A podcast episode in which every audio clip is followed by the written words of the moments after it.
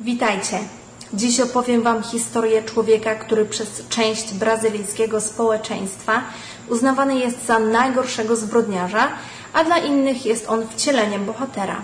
Zanim przejdę do sprawy, zachęcam Cię do zasubskrybowania mojego kanału, ponieważ w ten sposób pomagasz w moim rozwoju. Ponadto możesz wesprzeć mnie na platformie Patronite. No to koniec autoreklamy. Zapraszam Cię do sprawy Pedrinho Matador, Piotra Zabójcy.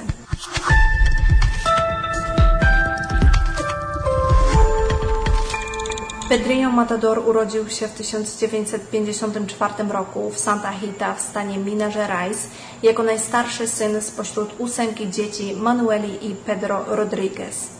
Między rodzicami stale dochodziło do kłótni, a nawet bujek. Nawet kiedy matka była w pierwszej ciąży, mąż podczas jednej z takich bujek uderzył kobietę kilkanaście razy w brzuch, co uszkodziło płód. W wyniku tych uderzeń chłopiec urodził się ze złamaniem na skroni, które do dnia dzisiejszego pozostaje na ciele Pedro w formie blizny. Manuela i jej mąż byli głęboko wierzący, ale też bardzo rygorystyczni względem swoich dzieci. Pomimo wiary, przemoc w rodzinie była nieustanna. Ojciec nakładał na dzieci wiele zasad i karał je cieleśnie, dlatego też podopieczni nie czuli się dobrze w swoim domu. Pedro jednak często zabierany był na farmę dziadków, gdzie jego dziadek uczył go, jak obchodzić się z bronią oraz jak pić krew zwierząt, które zabił. Według niego miało to pozwalać chłopcu na utrzymanie zdrowia. Pedrinho od najmłodszych lat uważany był za buntownika, który pod wpływem emocji był nieprzewidywalny i właśnie w wyniku tego porywistego charakteru jego pierwsza próba zabójstwa miała miejsce jeszcze, gdy chłopiec miał 13 lat. Między nim a kuzynem doszło do bójki, ponieważ kuzyn w żarcie uderzył Pedrinho. W żarcie, no nie wiem jak można uderzyć w żarcie. Jednak to wcale nie rozbawiło chłopca, a raczej sprawiło, że dał upust swojej skumulowanej złości która przerodziła się w chęć zabicia kuzyna. Chłopak próbował go wepchnąć do środka prasy trzciny cukrowej, ale zanim do tego doszło, dziadek Żułan usłyszał dźwięk włączonej maszyny i szybko przybiegł, żeby zobaczyć, co się dzieje. Odłączył maszynę od źródła prądu, ale w tym czasie Pedrinho pełen złości chwycił za nóż, który znajdował się w garażu i podciął gardło jego kuzyna, w wyniku czego chłopiec zmarł.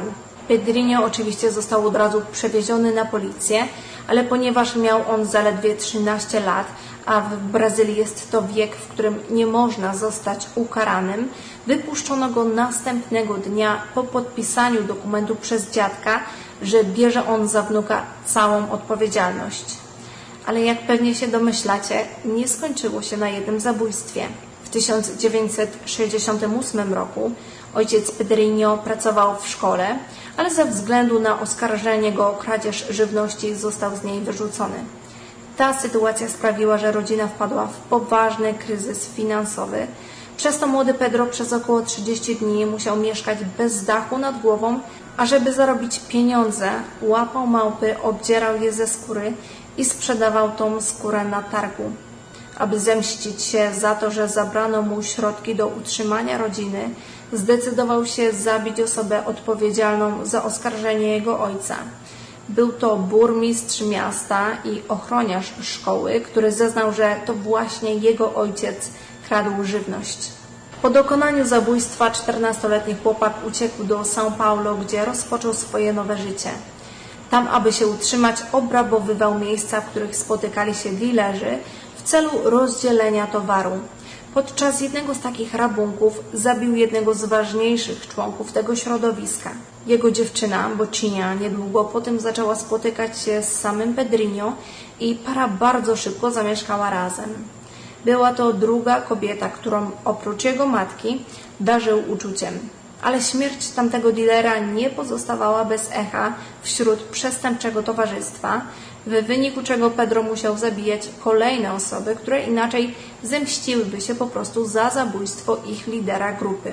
Jednak ta sytuacja bardzo szybko wymknęła się spod kontroli do tego stopnia, że Pedro nie miał innego wyjścia niż uciec z miasta. Ukrył się na parę tygodni, ponieważ w tą sprawę zamieszani byli nie tylko dilerzy, ale również policja. W São Paulo zostawił swoją dziewczynę, Bocinię, która po jego ucieczce została zastrzelona przez jednego z policjantów. Po powrocie do miasta, kiedy Pedro dowiedział się o śmierci jego kobiety, wpadł w furię. Chciał zemsty na tych, którzy zastrzelili osobę, którą darzył uczuciem. Aby dotrzeć do mężczyzny, który nałożył na nią wyrok, po drodze torturował i zabijał inne niewinne osoby. W 1968 wreszcie udało mu się dotrzeć do oficera, który zlecił jej zabójstwo. Pedro i czterech jego znajomych wtargnęli na wesele mężczyzny, który wydał wyrok. Na tym weselu zaatakowali wszystkich mężczyzn, ale nie atakowali kobiet i dzieci. W efekcie tego zabito siedmiu mężczyzn, a 16 innych było rannych. Oczywiście ta rzeź miała wielu świadków. W sprawę był zamieszany sam policjant, więc Pedro tym razem nie miał możliwości uciec od odpowiedzialności za swoje czyny. W 1973 roku został skazany na 126 lat pozbawienia wolności, a swój przydomek Pedrinho Matador zyskał dzięki mediom w trakcie procesu. W ciągu swojego życia dokonał on 71 zabójstw, i aż 47 z nich miało miejsce wewnątrz więzienia. Według śledczych ilość ofiar śmiertelnych jest bliższa 100. Sposób, w których zabijał, był różnorodny. Między innymi korzystał z broni palnej, noży, gorącego oleju, arszeniku, kamieni, czy też dusił ofiary gołymi rękoma. Jego motywem prawie zawsze była zemsta. Zabijał tych, których uważał za złoczyńców, dusicieli i gwałcicieli dzieci ale poza tym przyznał się, że zabijał również tych, z którymi zwyczajnie nie chciał dzielić więziennej celi, albo żeby chronić swoją reputację w oczach innych więźni. Zabijał niejednokrotnie za błahostki, na przykład dlatego, że ktoś zbyt głośno chrapał. W czasie odbywania kary zyskał szacunek i popularność wśród więźniów i całego systemu.